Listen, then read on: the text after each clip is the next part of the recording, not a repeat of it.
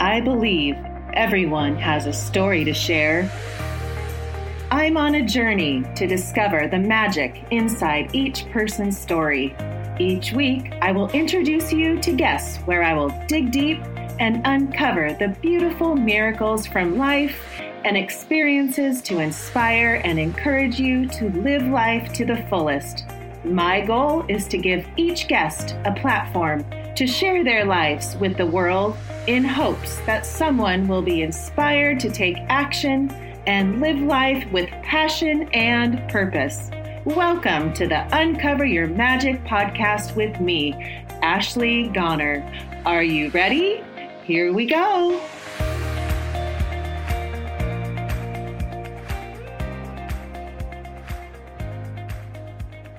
Welcome back to Uncover Your Magic.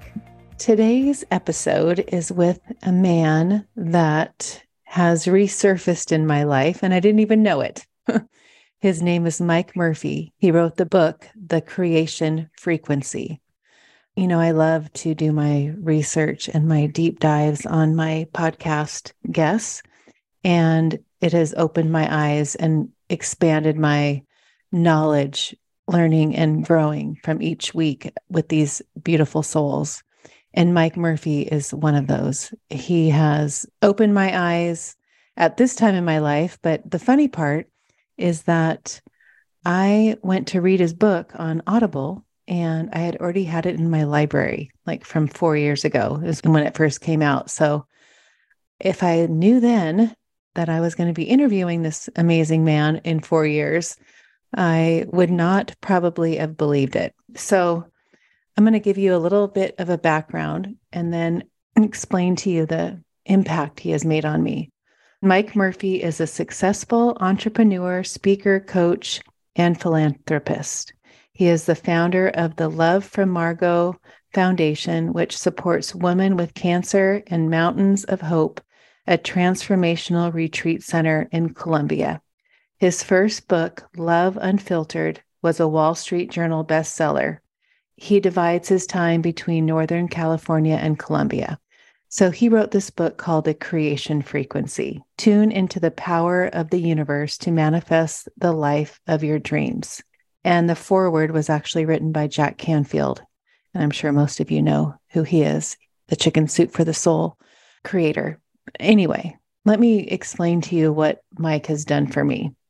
You know how I love to manifest, and I love to share when I manifest. And in my life, my magic moments are when I have already felt what it felt like to get there. I've already written it down as if it happened.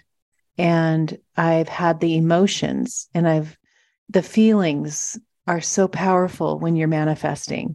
And with Mike's book, I get why I added it to my, why I bought it four years ago. Cause I think, you know, I was in that mode of wanting to manifest, and like we always are, all of us are wanting to manifest in our life because that's why we're here.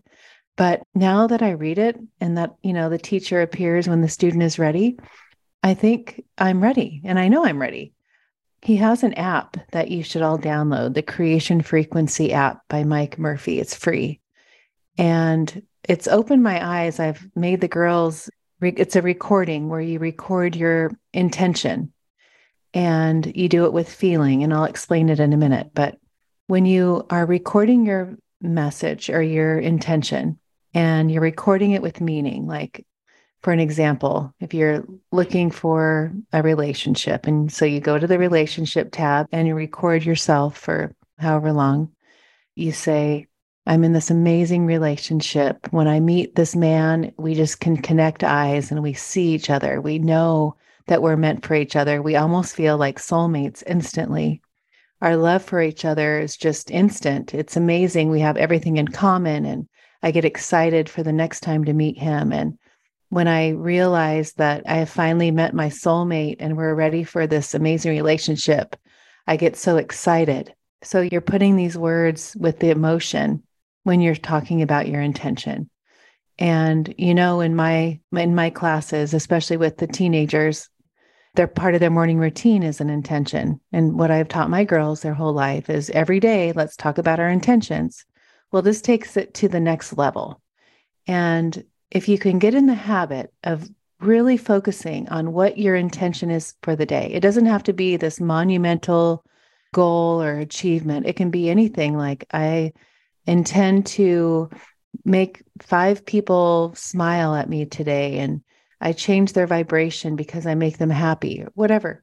It could be, I intend to exercise today and feel amazing, whatever it is. It doesn't matter, but you have to have an intention. And if you're a parent and you have kids, even if they're four years old, start to create that muscle. Because when you have an intention and you have something, you have clarity of your life, you can step out into the world and go, that's what I want to do. And then all of a sudden, your reticular activating system kicks in and it, you see everything everywhere. There's coincidences, which we know aren't true, or we don't, they're not coincidences, they're synchronicities, and, you know, all these amazing things, the magic moments come into your life because you've set an intention. So with Mike Murphy's Creation Frequency app, you can do this every morning and every night. And you listen to yourself talk about this. So for an example, Paige is competing at Miss California Teen U S A next weekend. She has been listening to herself explain what it feels like to walk into the interview, how she walks in and she's like exuding love in her eyes, and the judges see her love and they see that she's meant to be Miss Teen California U S A. You know, it's getting that muscle to build. So every day you wake up and you start to think, what is my intention? And how powerful that is in manifesting. And I could go on and on for the things that I've really focused on my intention and the feeling and the visualization and being in that place where you're there and you feel it and you know that it's going to happen. That is when you manifest the miracles, the magic, and it's science. You know, it's really what happens with your mind. And, you know, it's not a spiritual woo-woo thing. It's science. That is how it works. So try that. I ask all of you to set an intention and wake up in the morning and feel that feeling of what it feels like to have that, because it is powerful. And also download his app, The Creation Frequency, and record. It's like health and career, relationships, uh, contribution. So you'll get in this, in this interview about Mike and I, like we're both so passionate about what we do. It's kind of where you can't even get the energy. To, we're so excited about what we're talking about. Oh gosh, I just really had fun with him. And you'll get it because you'll, I think you'll end this interview with a high vibe because you can't help but get excited when you hear Mike talk. But anyway, I just, I'm excited to share him with you. I'm excited to share this book.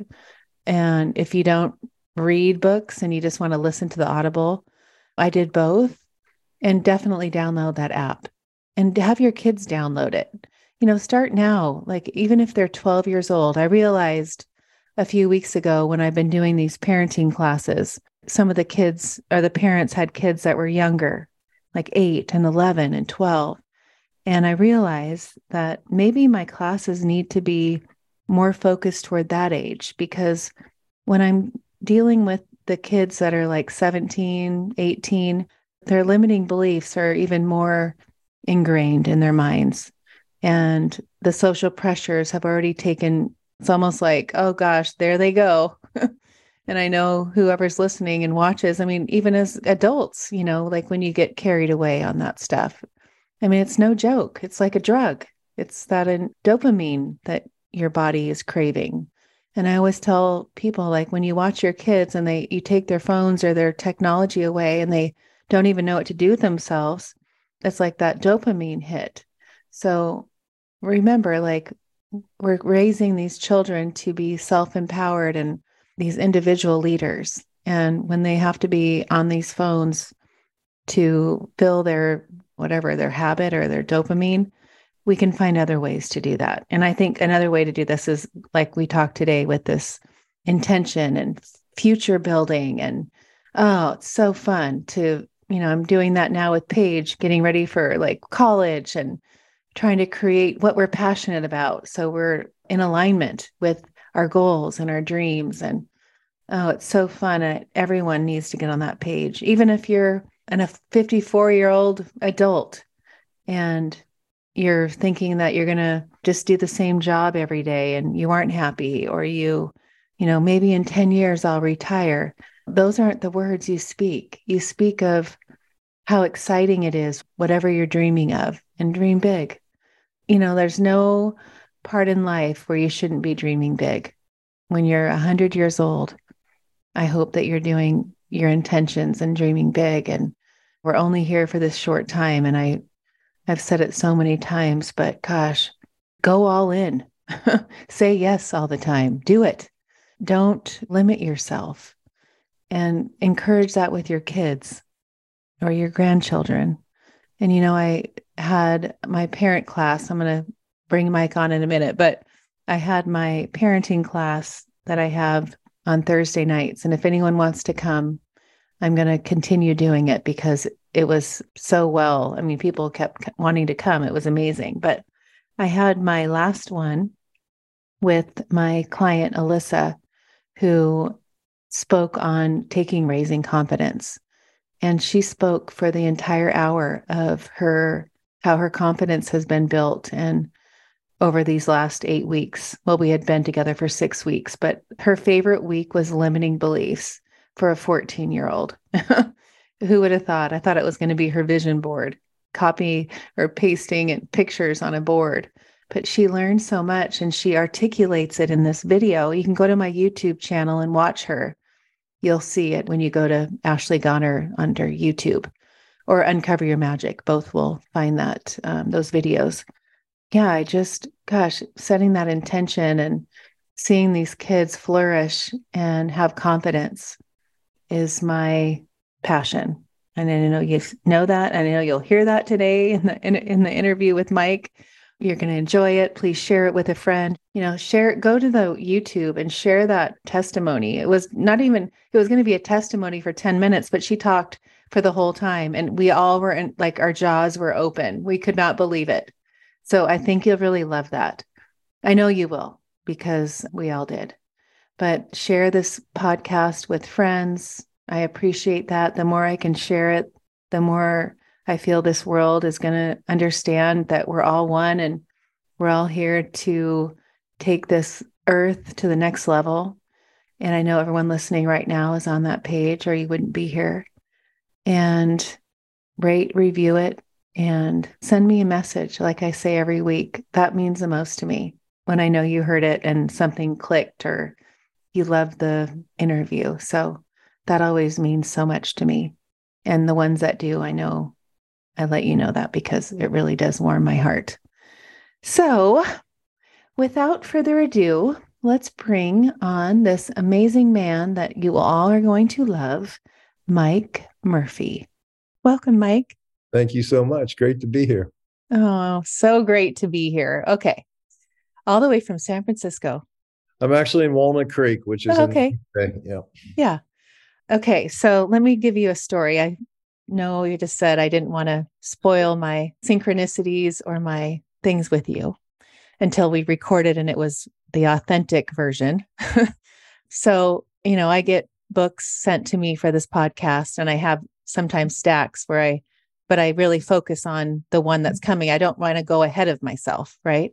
Because I need to really focus on who I'm talking to that day or that next step. Right. So I had had this Creation Frequency book sitting on my counter for the last two months, but I've been kind of going down and getting ready for you. So a few days ago, I said, okay, it's Mike's turn. Okay. I get the book and I'm reading it, and then I'm listening to some videos, and I said, I'm just going to do Audible and go on my walk this week. So I go to Audible. I had bought this book four years ago when it first came out. it, I didn't have to buy it. I don't, it was already in my library. Perfect. Isn't that amazing? There you go. I, it happens to me a lot too. Synchronized. Oh, I thought, oh my gosh, this man has been in my life for this long, and now I get to meet him. You know, I always think this podcast has been a little over three years now, and the people that I've met and the growth that I've learned, and it's continual. It's so fun and it's my passion. And to look back, if I had to go back five years and say, or when I bought this book, in four years from now, I'm going to be interviewing him. I would never have believed me. Isn't that something? It's funny yes. how it works. Oh, yeah. So amazing. Anyway, now that I've read your book again and have realized why you're in my life right now, we have a lot more coincidences, a lot more similarities in life that I get excited to share, because I feel like when people understand where you came from and your story, and I feel like that's important, because you're not just coming to people and saying, this is what I believe, and I want to teach you this amazing way of me re- realizing how to manifest in my life. There has to be some, you know, where we've really, we were down here and I did figure it out. Like I walked the walk and I, t- you know, I did the whole thing.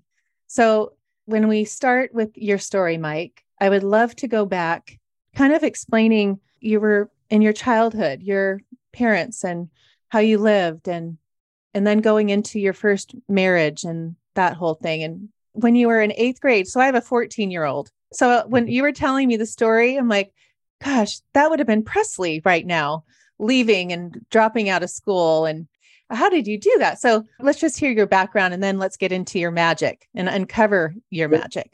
Uh, you bring up that story, you know, and as a father of four, I think about this a lot. My kids are all grown adult kids now, but now I have seven grandkids. And, and imagine your daughter not just going to school and not coming home. I mean, that's what I did to my poor mother. Now, my father, I don't doesn't bother me that much, although we've amended our ways. But uh, I just can't imagine what I would do if my my my freshman in high school, fourteen year old, went off to school and didn't return. I don't know what I would do. But that's what I did, because I was living in such a toxic environment. But I I did I couldn't describe it like that, because I was programmed to believe it was the perfect childhood and I should be on my knees giving thanks to God every day for this great family we have, right? So I didn't know what was going on, not a clue. I just knew I had to get out of there for some reason, right? right. And there was a girl one hundred miles south that I wanted to reacquaint myself with, right? So I just got on a bus in downtown Cincinnati and freshman year of school and, and got off one hundred miles south in Lexington, Kentucky and started hitchhiking. And by the grace of God, I it, it ended up okay. But I be, did become a habitual runaway, doing it numerous times, habitual juvenile delinquent, probably arrested at least six to eight times in those high school years, and uh, drugs and alcohol, and it was a total mess. But, you know, looking back on it now, I mean, I, I can kind of get it, figure it out. I'm very grateful that I was that rebellious, because I think it made me who I am today. Yeah. Well, geez, let's keep continue. We need to get a little bit more deeper into this story. So you meet a woman, you're young. Actually, we went to high school together, okay. but we didn't, we just casually knew each other. We didn't date. We dated a month after we graduated from high school. And then, you know, she, uh, you know, I mean, it was crazy. And she ended up moving to L A and then eventually New York. I was just a big partier. I ended up in New York. Uh, we both went out. We got drunk, asked her to marry me. She said yes. We got married right when we turned twenty-one, which is okay. ridiculous, right? And neither one of us knew who we were, what we were, what we wanted, where we, you know, just all that insanity. And then I, you know, I started drinking heavily at age fourteen. So I didn't emotionally grow up until I quit drinking, you know, really at twenty-eight. So that lasted for two years. And my twenty-third birthday, my oldest daughter was born on my birthday. And I'm living with my wife's parents. She's the oldest of six, her five younger siblings, her parents, and now this little baby. And I, I'll never forget this. The, the child was about two months old. And I go and I look in the mirror and I don't have a job. I don't have any money. I don't have a place to live. I don't even have a car. Just a total loser. And I look in the mirror, I go, dude, you are a loser. But that didn't really bother me. What bothered me is that everybody in that house knew I was a loser. Mm. And that humiliation, that shame, I just had to leave. It was Sunday afternoon around five p.m. I grabbed my clothes in front of them and everybody and threw it in one of their old cars and took off and partied for a week. Then, like your typical runaway, called her up and said, okay, I'm ready to come home now. And uh, she said, no, I'll pass on that. And so I ended up um, literally that night, the alcohol wasn't working anymore. I didn't know where to go. I had no place to stay. I was totally lost. I actually went on the steps of the church where we'd gotten married two years prior. And I said, okay, God, I don't believe in you, but if you do exist, then surely with all this power, you can manifest into human form You can come and sit on these steps of this church, because we're not inside because it's locked. And you can come down here and I can touch you. I can talk to you. I can see you. Then I can believe in you. And then I can change my life. But by the grace of God, the next day I ended up in a twelve-step program, and I started to feel like there might be some hope for me. Right. So you get a job. I start, I started waiting tables, get a job. I'm going in and out of A A.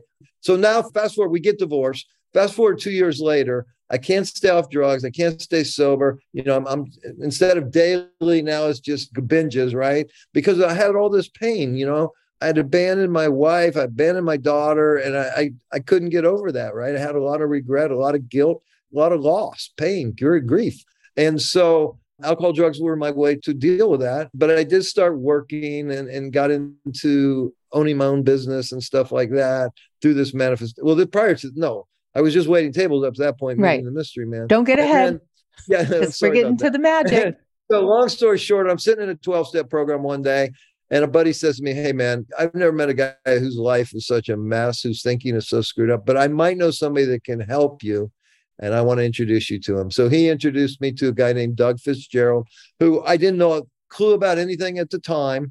And in my book, I call him the mystery man, because when I wrote my first, first book, Love Unfiltered, I wanted to share the story, and I couldn't remember his name, so I called him the mystery man. When I wrote Creation Frequency, I said, now I need to know the man's name. So I hired a private investigator, found his son. He had passed away in two thousand eleven. And so I got to know him better, because I couldn't really remember all the details and all this, right? It was thirty years later, I'm writing this book.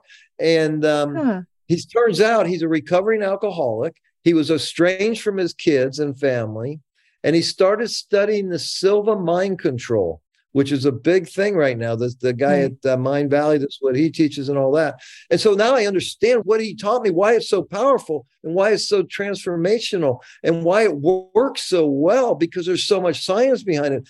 This was nineteen eighty-two, folks. Now, fast forward forty years later, and I've studied all this stuff. And now there's people like Doctor Joe Dispenza out there in the world, you know, really teaching what, what this man taught me in nineteen eighty-two. But now he's proving it with science and with real miracles happening in, in, in his advanced workshops and things.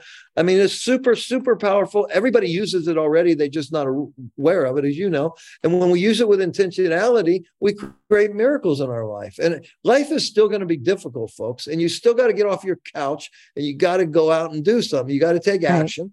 But once you understand how the mind works, how the heart works, and how the field of infinite possibility works, and how this thing called the law of attraction works, trust me, your life will get ten times better.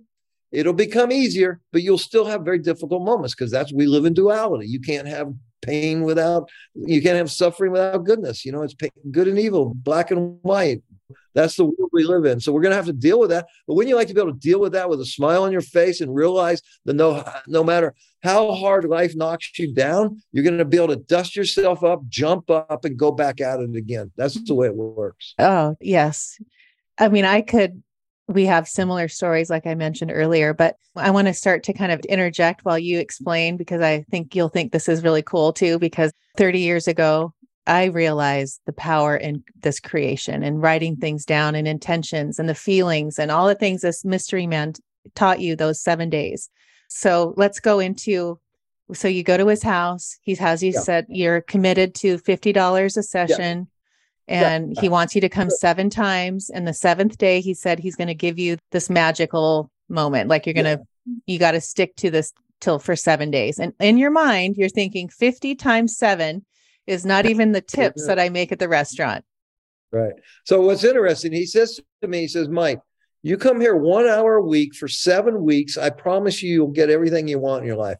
And I look at his house. His house isn't all that great. I look at his furniture. It's not all that great. He's not dressed all that great. But here's, I am so desperate. I showed up in a one hundred dollar Ford Pinto that barely ran. And the door was, it'd been an accident, door was broken. I had to roll down the window, hold my hand outside the door to keep the door shut while I'm driving. And I'm in Northern California. It's rainy and cold. I mean, no matter what, he had something going on more than what I had going on. And I had no hope. And right. for, I felt a little bit of hope in the way this man said it with his demeanor and what that, and, and I was desperate. And then he did add in the caveat, it's fifty dollars an hour or fifty dollars a week. I didn't have fifty cents. So I wrote him a bad check, and that's how we started our relationship. Oh. So he said, Mike, listen, you have to understand a couple things. One, to have a successful life, you have to create balance. You have areas in your life. You have your career, your job. You have your family. You have your finances. You have personal development. You have fun things. You have contribution. You need to give back in this world. So we need to create a balanced life. So we're going to break your life into six areas. And then each week, we're going to write a powerful intention around each area. Then he said, number one, what do you want most in your life right now? And I've been divorced now two years. This woman hated my guts. I only saw my daughter one night a week and was driving me crazy. I said, I want my family back.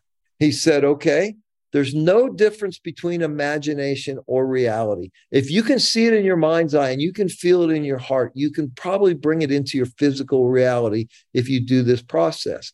Now, what he says, Mike, there's no difference between imagination and reality. So we're going to write an intention as if that what you desire already exists. So I start writing. Lisa and I are so happily married in this, are happily married in this relationship. Our daughter, Michelle, thrives in this relationship. Just one or two paragraphs. Now, while I'm writing, it feels weird at first. Then all of a sudden, well, wait a minute. Maybe there is a possibility right. here, right? So we write that intention. Next week, what do you want next, Mike? I want to own my own business. What do you want next? I want to make ten thousand dollars a month. What do you want next? I want to own my own home. What do you want next? I want to run a marathon. What do you want next? He goes, the next has to be a contribution. I go, okay, my dad had a difficult childhood. I had a difficult childhood. I want to have a home for troubled youth. So now we have six intentions. Week seven, this is where the magic is, ladies and gentlemen. This is where you have to take some action. Now, I've already been taking an action, but what have I been doing? One hour, writing a powerful intention for one area of my life. So far, I've invested six hours. And now he goes, okay, week seven. Now, of course, just the act of writing something down, a dream, if you will, and having done that process, it stays with you, right? So on some level, I'm sure it's in my body, my mind, my heart, my soul somewhere, right? But I haven't focused on it. I just did that one hour of work, and now it's week seven. So I show up with my six intentions, one or two paragraphs each written on, handwritten on a piece of paper. And he says, okay, now we're going to create the magic sauce. And he brings out a boom box. And for you guys, younger people out there, that's what us old people used to listen to music on. And he puts in a cassette tape. That's how we used to listen to music yep. too. And it's a theta brainwave music on it. Okay, just very mellow, low frequency music to put me in a state where I'm receptive, right? And then he hands me a microphone attached to a tape recorder and he puts in a blank cassette tape. He says, "How? Here's what I want you to do. I'm going to hand you this relaxation script. It's two pages. It's designed to put you into a self-hypnotic trance. So we're going to lower your brain waves down into theta by playing this music and putting your body into a relaxed state. We're going to be able to pierce the conscious mind into the subconscious mind." Now, back then, I didn't have a clue what he was talking about. Okay, I'm just doing what he tells me, but I'm, I can explain it in more detail now because I've been studying it for so long. So long story short, he says, read your relaxation script, read your intentions. I do it. Boom, pops out the cassette tape. He hands it to me. He says, okay, now here's the most important thing. Every morning when you wake up, right when you're coming out of sleep, you're coming from delta into theta. I want you to listen to that. Okay, that's when you're in the most receptive to be able to put this into your subconscious mind. I'll explain that in a second. And then every night before you go to bed, right? You're coming from beta, which we're in right now. You go into alpha and then theta and you delta before you fall asleep. I want you to listen again. So what's happening? The subconscious mind, where we spend ninety-five percent of our time, it runs the show. It's our supercomputer. It's our superpower. But we're not aware of it because we're always in this conscious mind. The conscious mind that we're talking from right now is the creative mind. This is what we create with. The subconscious mind does whatever we tell it to do or what it thinks we want.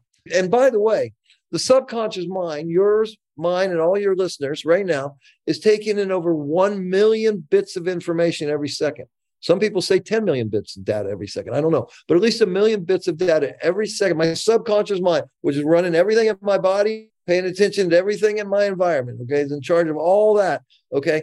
And then it chooses forty bits of information to deliver to my conscious mind. Why? Because that's all my conscious mind can handle. I can't be doing this uh, podcast and reading a book at the same time. Impossible. My subconscious can ma- manage all that kind of stuff. This conscious mind can't.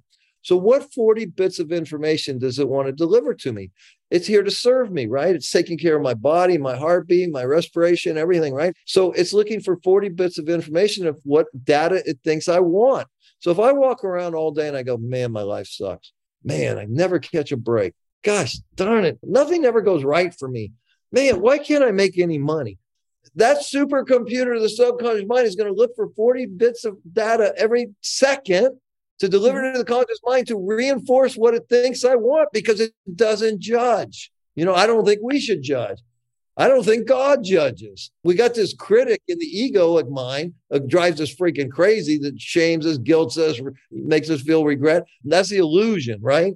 Basically, what I was doing now, I'm telling the supercomputer, the subconscious mind, what I want. Okay. Literally four months after doing this and listening, and I wasn't religious with my listening, you know, maybe five mornings and five nights a week. I mean, I did the best I could. Sometimes it was just too painful, frankly, and I couldn't do it, but I did the best I could. But four months after this, I got no credit but bad credit. I'm forty grand in debt. I can't rub two nickels together. And I get a thought to open my own restaurant. And this thought appears, and I'm able to go and create this. So in four months later, I own my own business. So now I realize, hey, maybe we're onto something here. So I got to start paying attention to this, start learning about this. Two years after this, uh, the, recording these uh, six intentions, my ex-wife calls me up, asked me to escort her to a Christmas party on a date. We end up getting remarried, having three more beautiful children. So mm-hmm. this stuff works. Here's the bottom line. I challenge you, I challenge your listeners, everybody, I challenge you to find one thing in your physical existence right now that didn't start first with a thought and a desire linked to it. Everything in our physical reality, this is the power of the thoughts, but we don't guard our mind. We don't focus on this. Most of us, we live here. We live in this insane asylum of the egoic mind, of the false self, of the judgment, of the critic, of the committee of psychopaths. And I always tell people, listen, the most important journey you must take in, in your life at some point, and most people will take it in that last breath, is moving from here to here. This is who we are. This is our heart, our soul, our essence, our energy. God, a part of God, I believe, is here. Source is here. Okay. So when I live from my heart and I create my intentions and my desires from this beautiful heart, now I can use this supercomputer. It doesn't control me any longer. I'm controlling it. So, for example, if I'm not the thoughts, right? I'm not my thoughts. I'm not my body.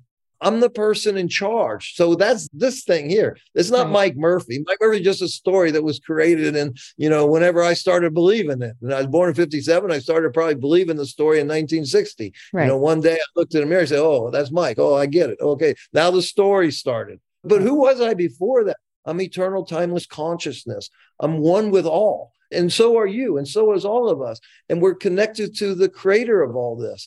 And so when we go within and we realize and we find this superpower and we start living from here and then using this beautiful supercomputer of a mind to create and to manifest, then life starts to work better. Oh, I see. I get fired up like you too, because I'm just so passionate about it and I love it. But I, I just want to share, and I'm not, it's not about me, it's about you, but I have to.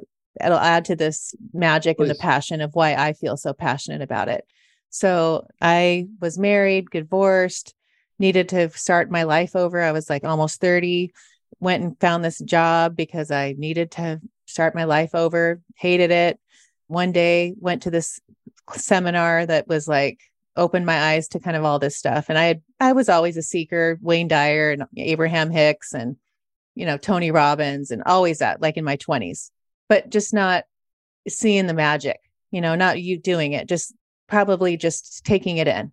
So one day have this aha moment, I'm going to quit my job and I'm going to go home and write in my journal as if I created a business, as if I got a new car, as if I got a new house. I had no money, zero. I mean, they gave my last check and I'm like, okay, well, I have, I had like three credit cards. So one of my friends said, one of my sister's ladies that does her facials is selling her spa. What you should go see. I'm like, perfect. Well, who, spas are kind of in right now. Let's go. So I go in, meet her. Sure enough, oh, I'll buy it from you. Get money on my credit card. How am I going to get a space to lease like you for you and your story was, um, I told the guy like, this is her place flooded.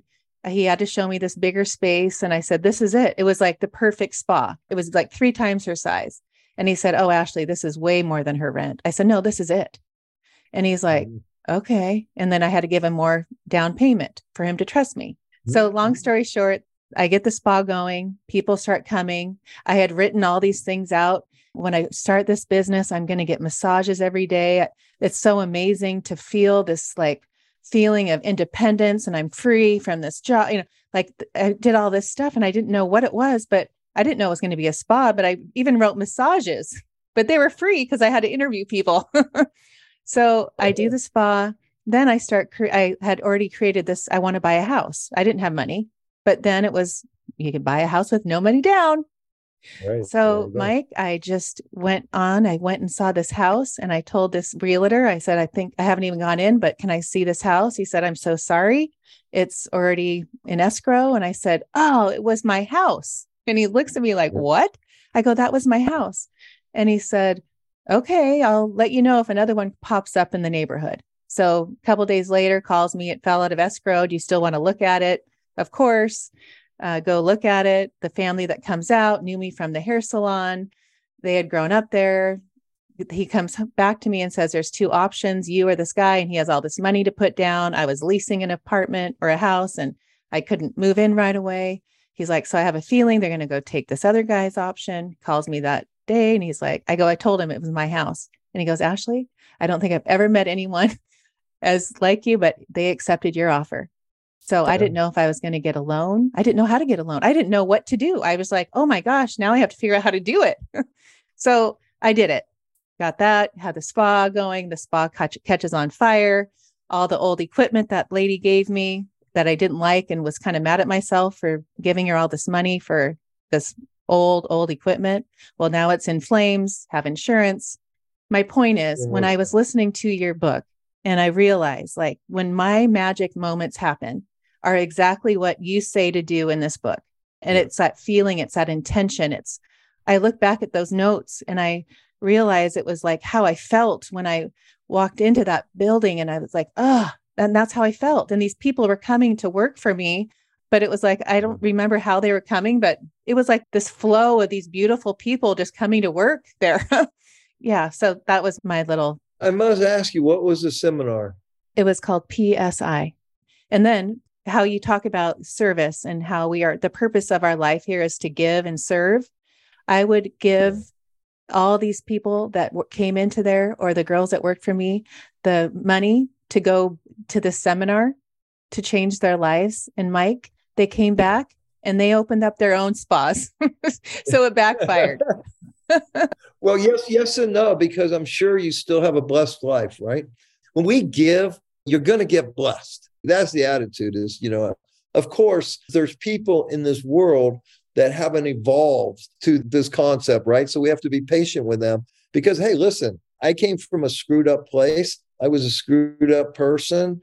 I took advantage of people. That's why, see, when I live in my head, I can manipulate, I can lie, I can cheat, I can con, I can, you know, I can come up with all this bullshit.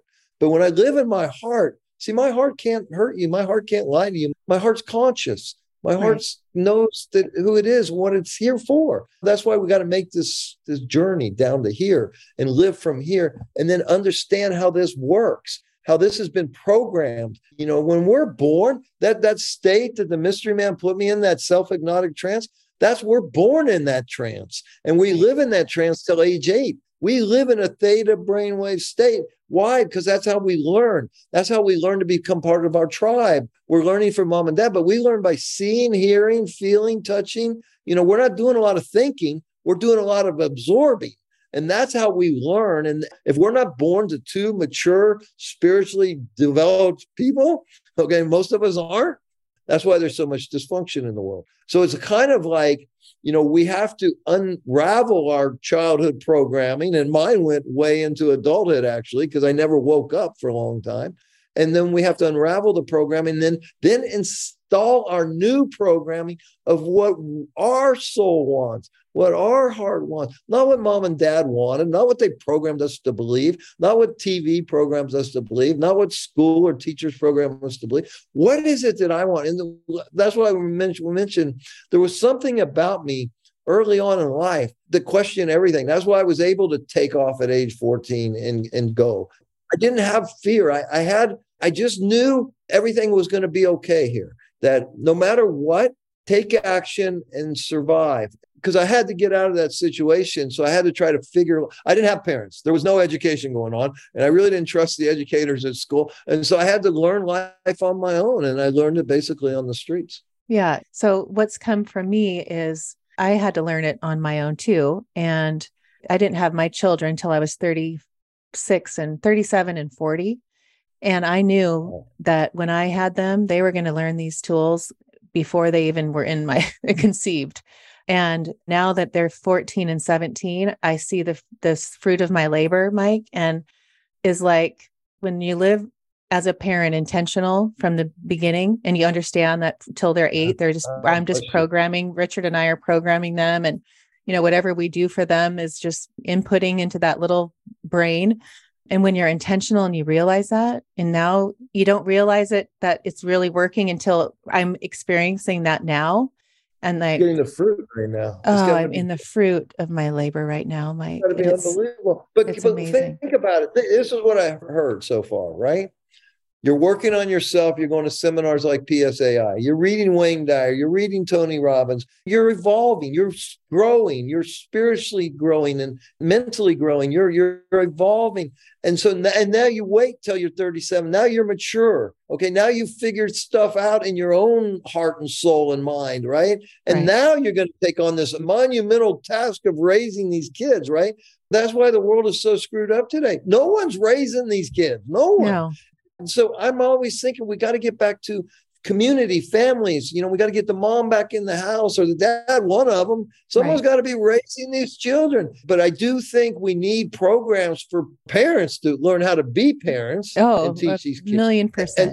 And, and since there is, since that's not happening in very uh, large percentage of time, then we need programs to go straight to the kids and say, hey, wait a minute, whatever insanity you're experiencing, don't worry, we got you over here. Okay. But we need to start teaching these kids this manifestation process when they're young and understand how the universe works, how the world works. We need to teach them about sex. Who teaches them about sex? And now sex is so out of control. Uh, I mean, my goodness, it breaks my heart. You know, I got, like I got seven grandkids and the, the four youngest, you know, are four girls, seven, six, four, and three, right? And I go, oh my gosh. It's like, man, what are we doing here, guys? So anyways, that's the, the, the scary news. The good news is I believe that we are in a huge transitional time. And we're going from a masculine energy, which is domination, penetration, control, force, to a, a matriarchal type of energy, which is nurturing, loving, kind, open. And so I think there is a big shift. You know, the Bible calls it apocalypse, which simply means the lifting of the veil. I think people are waking up to what's really going on with all these systems. We're born into a family system, in a medical system, placed into a religious system, yeah. into a financial system, into an educational system, into a government system. And what do we want? Freedom. But we're programmed to believe stuff that's not true, that serves who? Not us, but them. Okay, right. The people in charge, they teach us to be little worker bees. That's why we go to work at eight. Our school, we go to school at eight from kindergarten on. And we take a break at ten. We have lunch. We take another break at two. We go home at four. They're, they're training us from day one to be their little workers. But they don't teach us anything. That's what I love about the four agreements and the fifth agreement. And the fifth agreement basically says, be skeptical of everything, especially in today's world. Who do you trust? I tell people, you want to, I can, I know, have a way that I can drive you crazy in thirty days. For thirty days, all I want you to do is when you come home from work, you watch an hour of Rachel Maddow and you watch an hour of Sean Hannity. Okay. And you will be crazy in thirty days because there's one storyline, two completely different narratives. All right. Who's telling you the truth? And the truth is neither one of them. So there you go. So you mentioned four agreements and that's part of my class. I was there. Reading four agreements to my girls when they were little. We would read in bed the four agreements because I read that. I think I was in my late twenties when it came out. And I remember thinking, oh my gosh, when I have kids, this is going to be their first book. So now I part of my class is one week, like right now we're in that week. So they all have to read the four agreements. So I, I ship them all the book and they all are reading it this week. And so next week we have to talk about it. But my children right now, they just are in finals week, right? So when you're speaking of what the school system is like, and I, you talk about Tesla, like, and the Tesla and gosh, if that, if there was just one class on energy and that she's talking amazing. About Nikola Tesla, by the way, not Tesla the car. Yeah, so for, yeah, no. For you, uh, for you, yeah, exactly. We're not talking about cars. We're talking about Nikola Tesla, the great inventor that actually invented electricity, probably gave us this technology that we have cell phones today and a million other things. And he said, if you want to understand the universe, you have to understand energy, vibration, and frequency. And basically, that's all that's going on here. Everything else is an illusion. Right. That's you know, what I want to talk you to talk about. These. Talk about that. Okay. So this is super important. Okay. And this is science, ladies and gentlemen. I mean, this is real. It's spooky science, but it's science. We're made up of atoms. Okay. So when you break us down, you're looking at a human body right now. You got skin, and behind the skin, you have org- or, uh, organs made of cells, and then cells are made of molecules, and molecules are made of atoms, and then atoms are made of particles. When you break it down, when you really focus on the particle, all it is is a wave of energy. Everything is energy. So we came from source energy, and that's all there was. In the beginning, whatever mode of thing you want to believe, no matter what story you're told, it all started with energy. It all started with nothing, right? And then whether, whether there was a big bang or there was a creator or whatever there was, it doesn't really matter, because out of this singularity, out of this energy, what was created? Duality. So when you understand atoms, atoms are ninety-nine point nine nine nine nine percent space, okay? So I'm made of atoms. So in reality, I'm ninety-nine point nine nine nine percent space, but I look, appear solid. This table appears solid. This chair appears solid, right? But it's really not. So what's holding it together? That's the big question. What's holding these atoms together? I believe it's intention. Now, I can't prove that, okay? That's just a theory that I have. I mean, we know we start as a sperm and we meet an egg and we grow into this thing, right? That's biology. But in the in the world of energy, in the unseen world, you know, we're dealing in two worlds here. The seen world, like I can see you right now through this computer. I can see outside. I can see this house. But beyond that is all the space. I mean, and the space is where the energy is. The Bible called it ether. Nikola Tesla called it plasma. The Chinese call it chi. The Indians call it prana. But it's energy vibrating at a certain frequency. And each of us have our own vibrational frequency. We, we all have our own I P address, right? We're all vibrating at a different frequency. And every cell in our body is vibrating at a different frequency. Every atom, there's, a, there's, there's an infinite number of frequencies, right? Color, all color is, color blue is vibrating at a certain frequency. Yellow is vibrating at a different frequency. One comes out blue, one comes out yellow. So the important thing of this is to realize that th- this is called the field, the field of infinite possibilities. And then when we can quiet this mind and relax this body and get into a state of nothingness and throw these thoughts, these intentions that I teach, right? These powerful intentions that already exist. What's happening when I'm listening? One, I'm reprogramming my subconscious mind, telling the subconscious what I want, telling myself what I want. But more importantly, that sound energy is going into this field of infinite possibilities. And then the heart, they've measured this. The heart is a magnet. So we live in this electromagnetic universe, okay, where the thought is the electrical current going into the field. And then the heart, this is why the mystery man, you got to uh, put a lot of emotion to these intentions. So what are the highest emotions? Love is the highest, gratitude, joy. So the more powerful emotion I can attach to this intention, I send it into the field, and then I draw it back with my heart. And that's how I really believe. After hating me for four years, and after two years of me doing listening to this, that my late ex-wife could call me up and ask me out on a date and say, "Hey, right, uh, right." So, I mean, where? How did that happen? This is how everything works. I'm sure everybody listening has had this situation where you think of somebody, you think of Joe, and thirty seconds later, Joe's calling you on the phone, right. Or you think of this, and an hour later, that shows up in your life because we're all connected. It's all energy. The illusion is this physicality, and we're all timeless, eternal. We, you can't die, okay? You're going to leave this vessel someday, okay? And you're going to enter into another vessel someday, and in between, you're going to be energy again. You're going to be consciousness. You're, you're still here. You, energy is never created, nor can it be destroyed, and so that's the beauty. It's gotten confusing because basically energy, something happened, right? And nature was created.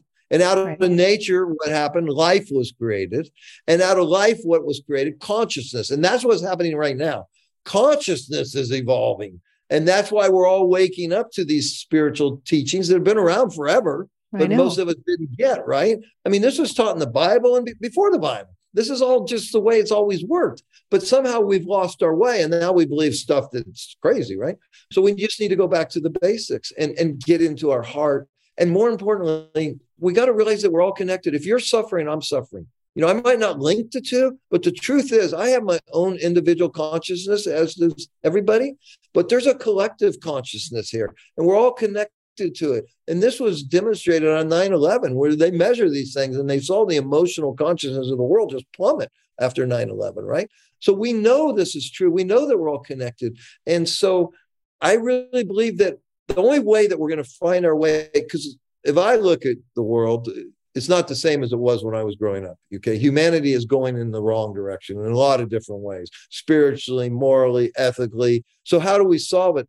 We got to realize that we're all together. We're all linked together in this thing. And we got to get back to a, a spirit of love and not hate and divisiveness and separation.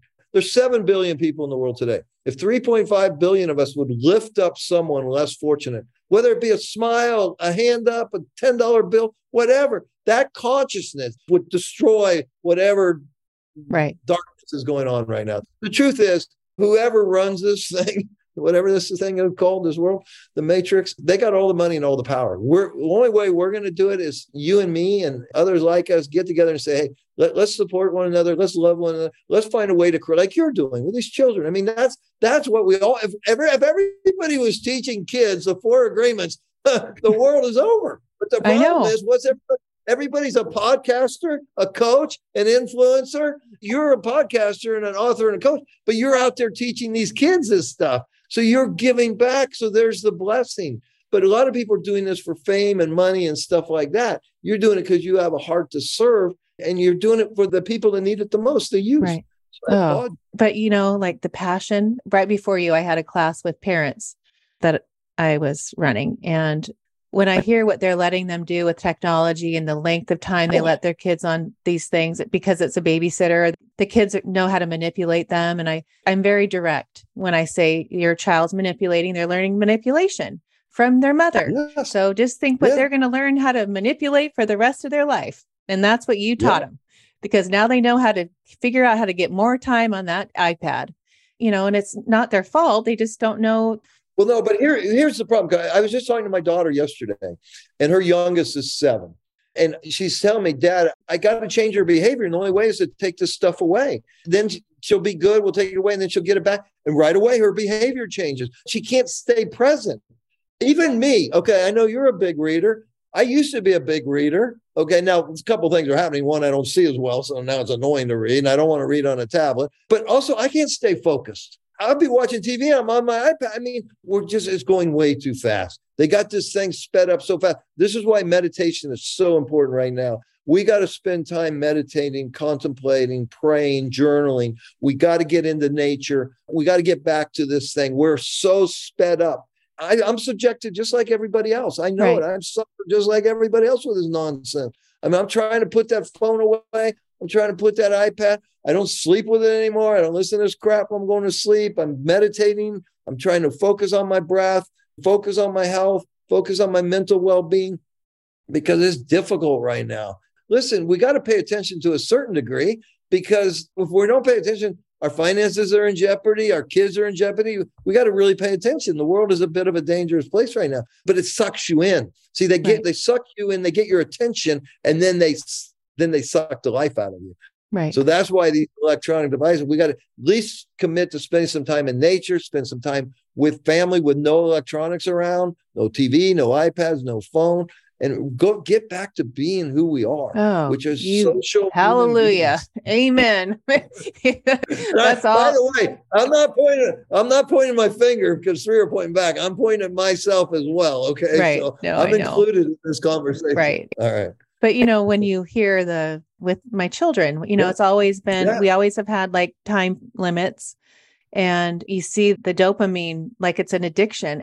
And it's like, what's the next addiction? Like, OK, yeah. I know what's going to feed it. They're so used to this well, being but, fed. So, yeah. They suck us in with television. Right. I mean, I was there. It was black and white. It, it had yeah. these little things on the top, okay? Yeah. It just it came on at six a.m. and it turned off at midnight, okay? And there was only three channels. But it was Leave It to Beaver. It was Andy and Opie, okay? And then it was the Partridge Family. And then it was the Monkeys. But then now, what is it today? Holy right. moly. It's like, how do you boil a frog?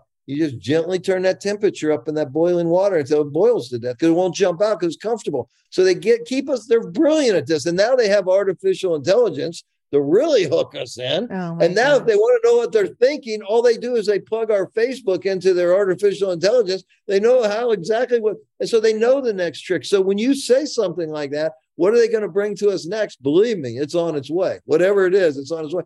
That's why we're at a crucial point, I believe, in humanity, where it's always been a battle between good and evil. And it's always been in the unseen world, right? Now it's more visible. You know, it's more real for some right. reason. I, that's at least my sense, right, as I look at the world today. So my concern is, as a father and a grandfather primarily, I try to live by three quotes that I found that I love. One is Martin Luther King. This is why I started my nonprofit foundation, which is injustice anywhere is an insult to justice everywhere. That's what Martin Luther mm. King said. I found a great injustice in the medical system, and I'm doing my best to just put a little, just help a little bit in a small way. The other one is evil exists because good men did nothing. Okay. So we got to at least speak up when we see evil. We got to at least try to stop. There's people trying to do that. There's whistleblowers, but it's not easy. It's not easy being a whistleblower. Mm-hmm. I applaud those people. I mean, I, I've spoken. Now, when you speak out today, they just slam you. So we got to find a way to combat evil, but stay in the game. We can't get totally canceled and destroyed. We have to be there for that. And then the third one is from Dietrich Bonhoeffer, who was a minister in World War Two in Nazi Germany, who could have gotten out and stayed and was executed. But he said that a righteous man lives for the next generation. And that's really the most important one to me as a father of four and seven grandkids. You know, what are we leaving behind? Not just me. I mean, I only play a small role. You know, we all do. When I'm gone, when I'm dead and gone, did I leave my little community, my little place in, in history? Did I do my best to make it the best I could? As a youngster, I didn't, you know, so now I'm, as a grown-up, mature man now, I'm trying to say, okay, we need to all chip in and do something to make the world a better place before it's too late. But, no, but, I, no, I'm with you. See, that's what I'm feeling. Yeah. You know, I try to not watch the news, focus on my gratitude, be out in nature, look at the trees, the journaling, automatic writing. And I, I get excited when I wake up in the morning. I can't wait for the day. And, yeah. you know, helping these parents that I just was with an hour ago, and like that lights me up. And it's just keep doing that. And, you know, I'm always about saying yes, always say yes. Maybe it's a no, but just say yes anyway. Just go. Ashley, did you read the book, The Surrender Experiment? Oh, I love The Surrender Experiment. Well, that's, yes. I mean, that's the whole thing. Say yes. Yes. yeah. uh, I mean, all this guy wanted to do is go out into the Everglades and meditate with the attitude, I'm going to say yes to whatever shows up. Yep. And guy becomes a billionaire, you know. I know. No, but, I love that but book. Now he's written these beautiful books, you know, and he's a beautiful soul. So yeah, yeah I love that attitude. Say yes to what shows up with yeah. discernment. Yes. With discernment. You know, I think just because I'm in the thick of being a mom and watching my girls, wanting the, the best for them and having them discover their passions and go down their road, you know, not be the dictator, you need to do this and you need to do that. And, you know, your dad was this, so you better do that. It's kind of this like a moment in my life where, you know, you come to this place and I see there's these beautiful souls that are just ready to start this, li- their life. And it's like, I have something to do about that. It, like I have this pull, like I need to be that person that I know one person makes the difference, but we all got to get on this train and not just, you know, it's like these people come out, these parents are like, oh, now it's college, and then they're going to do this. And then it's this, and it's just not, that's not how I see it.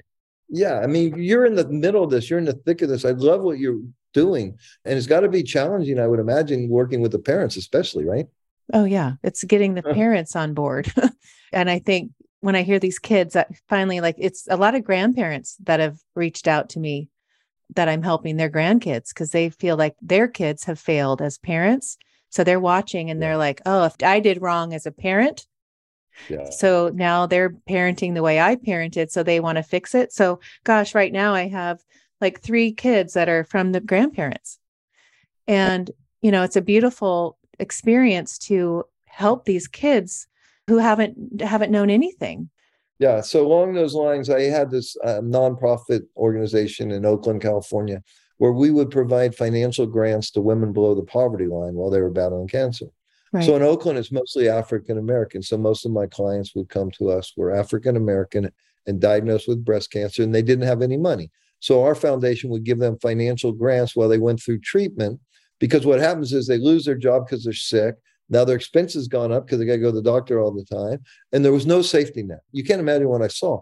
But what I saw a lot of was fifty to sixty year old women with this diagnosis of breast cancer, living in poverty conditions, raising their grandchildren because their son or daughter is hooked on crack cocaine. Right. I saw that time after time mm. after time. And talk about heartbreaking. Here's these poor women fighting for their life, going through horrendous treatment, raising their grandkids, and most of the time didn't have any emotional support whatsoever. And so that really, I did that for four or five years. That changed me to my core, what, mm. what I saw of the system. And then yeah. I started doing it in Southern California, in uh, Palm Springs area, oh. mostly Mexican women with no insurance that came into this country to clean our hotel rooms, work on our golf courses, and work in our super pick our pick our pick our vegetables in the field, where they're they're exposed to one hundred fifty-nine known chemicals that cause breast cancer. They get it, and then the great state of California gives them eighteen months of insurance coverage, only eighteen months, just enough time for that guy to cut off one or two breasts, that guy to put a hole in their chest and fill it with poison every week, and that guy to burn them on this million dollar General Electric machine. And then say, okay, well, now we've deformed your body, we've ruined your immune system, but your insurance is over. So best of luck. And I would come into those situations wow. and I would go to their homes, and we would meet in restaurants, and I didn't speak Spanish and they didn't speak English. So they have to bring in a translator, you normally a child. Literally, I, I had a woman once in a Wendy's in Palm Desert, California, get so emotionally, pull up her tube top in the middle of summer, where they just re- two fresh scars where they just removed both breasts. She was so emotionally distraught. There's just so little support for these women that it, it just, it changed me forever. And that's why we're building this beautiful healing center in uh, Medellin, Colombia, where hopefully we can serve some of those women there, that they can come to a place, learn to detox their body, learn how the mind works, learn about meditation, learn about opening the heart, healing emotional wounds, rewiring neural pathways, getting rid of limiting beliefs, installing unlimiting beliefs, and creating a life of hopefully where they can learn to heal themselves. And if they're doing the Western medicine treatment, at least learn to strengthen their immune system to offset any damage that the treatment is doing. So right. that's powerful. Okay. So I need to understand, as we are winding down, I want to understand, when you learned from your teacher, he, at the end, it was service. And so now I'm yeah. looking at your life now, and I'm seeing after that, you were what, in your late twenties when you met him? Yeah. So I was twenty-four. So, you know, you go through, you get back with your wife, she passes away with breast cancer. You're inspired to help because you saw the pain she went through and what you went through and your family. So now you're serving because you realize that's your purpose. Yeah. So I mean, where are you? And then, but you feel like you're, you've made million, like you're abundant. And that's what I, people understand the energy. Yeah. Listen, the mystery man taught me these principles, and I was programmed just like every other American that was born in the fifties. And I created a beautiful life of wealth and health and children. I had a four million dollars house. I'm making millions of dollars, but that doesn't feed the soul, and that doesn't feed the heart. And then losing, it was my, actually my second wife that passed away from the breast cancer. Okay. And we were together for ten years, and for nine of those, she fought. She's diagnosed at twenty-nine and passed at thirty-eight. Oh, wow. And w- w- what I saw in those nine years, w- w- w- w- I mean, I've written a book about that. It chronicles the last six months of her life, which is a very profound book. Then I create this nonprofit foundation because my heart had been broken. And, and now it's, I have this big, broken, wide open heart. And what can I do to help? Because after my second wife passed, I met another woman who was thirty-eight, had stage four breast cancer, a minority, not married, not good insurance. And her, her, a friend of mine asked me if I could help her. I took her to my wife's oncologist. He ordered some tests. I went with her. I noticed that she was treated differently than us, that people either talked down to her or over her head. Mm. And so then we get back to my late wife's oncologist, and he says, Amanda, the best protocol to extend your life are these three chemotherapies simultaneously. Unfortunately, your insurance will only pay for one, so that's all I can give you. I was flabbergasted. I never equate. This is where the injustice from Martin Luther King comes in my life. I said, man, here's my credit card. You give her whatever she needs. That was the seed that later became the Love from Margot Foundation, where we started working with hundreds of women going through this. And that's where I saw all this injustice. So as a result of this four or five years of doing this, and in most cases, the treatment doesn't work. They get sicker and sicker and then die. And so I was just throwing money after good money after bad, right? So after a lot of money, I said, okay, there's one, that's not sustainable financially. I'll be broke. Two, how can I help? Because this isn't working. So then I started buying them water purifiers, juicy machines, vegetables, mm-hmm. teach them about their immune system. But now they think I'm their doctor and really I'm a car salesman, right? So I'm going, wait, wait, wait, wait. So now I'm building this place in Colombia. So we charge people with money to come to this transformational health retreat. And it's beautiful for anybody. Anybody just wants to feel better. Anybody wants to learn more. Anybody that has any kind of issue, physical, mental, emotional, spiritual, you come there, you go through this detox that we, uh, physical, mental, emotional detox, you're going to heal. And, and it's the most beautiful place I've ever been in my whole life. Oh. But we also give scholarships to these women that come through us from the Love from Margot Foundation, or we'll give scholarships to these American veterans that have come back from Afghanistan and Iraq. twenty-five a day are committing suicide with P T S D. We bring them down there. We have sacred plant medicine ceremonies. We have other healing modalities down there that really help these kind of guys. So, so the, the vision is, I call it conscious capitalism. We have this beautiful retreat center that's fantastic for anybody. We charge people with money. And then we we solicit donations, but we give one scholarship ourselves, one scholarship to every retreat that we do. We give it, we fly somebody down there, we give them the entire experience for free at no charge. And that's our little way of doing what we can to make the world a better place. Oh, I love that. Gosh, all you are is like this man that's here to serve. I'm doing my best. I'm just doing my best, and it's not easy, but you, you know, you work, I know you work hard on this show. I know you're pouring your heart and your soul into it, and, and you have great moments, but it's, it's work too. So I really applaud what you're doing, and especially working with the, the kids, especially their parents. So we, we all do our little part. Yes. Tell everybody where they can find you, your book. Okay. Uh, I have my personal website, and for your viewers or listeners, if they want to go there, I'd like to give them a gift. So if you go to Mike Murphy Unfiltered, Mike Murphy Unfiltered dot com forward slash gift, uh, my team will send you something. And the, so that's my personal website. The, the healing center that we're building in Medellin, Colombia is called Mountains of Hope. That's mountains of hope dot com. Our first retreat is September thirtieth. It's a five-star resort. It's so many, we give I Vs, coffee enemas, infrared saunas, so much, so much education. It's twenty acres, twelve beds. It's one of the most beautiful. It's, it's, and it's seven thousand feet in the Andes Mountains. It's called the City of Eternal Spring. Every day it's sixty to eighty degrees. And so anyways, and then our, our nonprofit foundation is Love from Margot, M A R G O T dot org. So that's me, me and oh, my stuff. That. This new retreat thing. Oh my gosh, it sounds amazing. That's on my list. We'd love to see you there. Anyway, thank you, Mike, for being here. I've loved it so much. And I've loved even the build up to this time. I enjoyed having you in my ear, reading your book, getting to know you more. And I get excited to watch what you're going to be creating in, in your life. That people always say, like, we're never too old, too young, too anything. And I'm never, I don't look at age. And when you say like, oh, I'm ten years older than you, like, that's what I love about you. That doesn't matter. We're going to keep expanding and doing what our soul is here to do. Amen. Amen. Amen to that. Thank you for listening to the Uncover Your Magic podcast today. If you were inspired by what you heard today, please share it with a friend. And if you haven't already, please subscribe, rate, and review this show on your favorite podcast player. If you would like to connect with me with any questions, comments, or feedback, please contact me at the Uncover Your Magic website.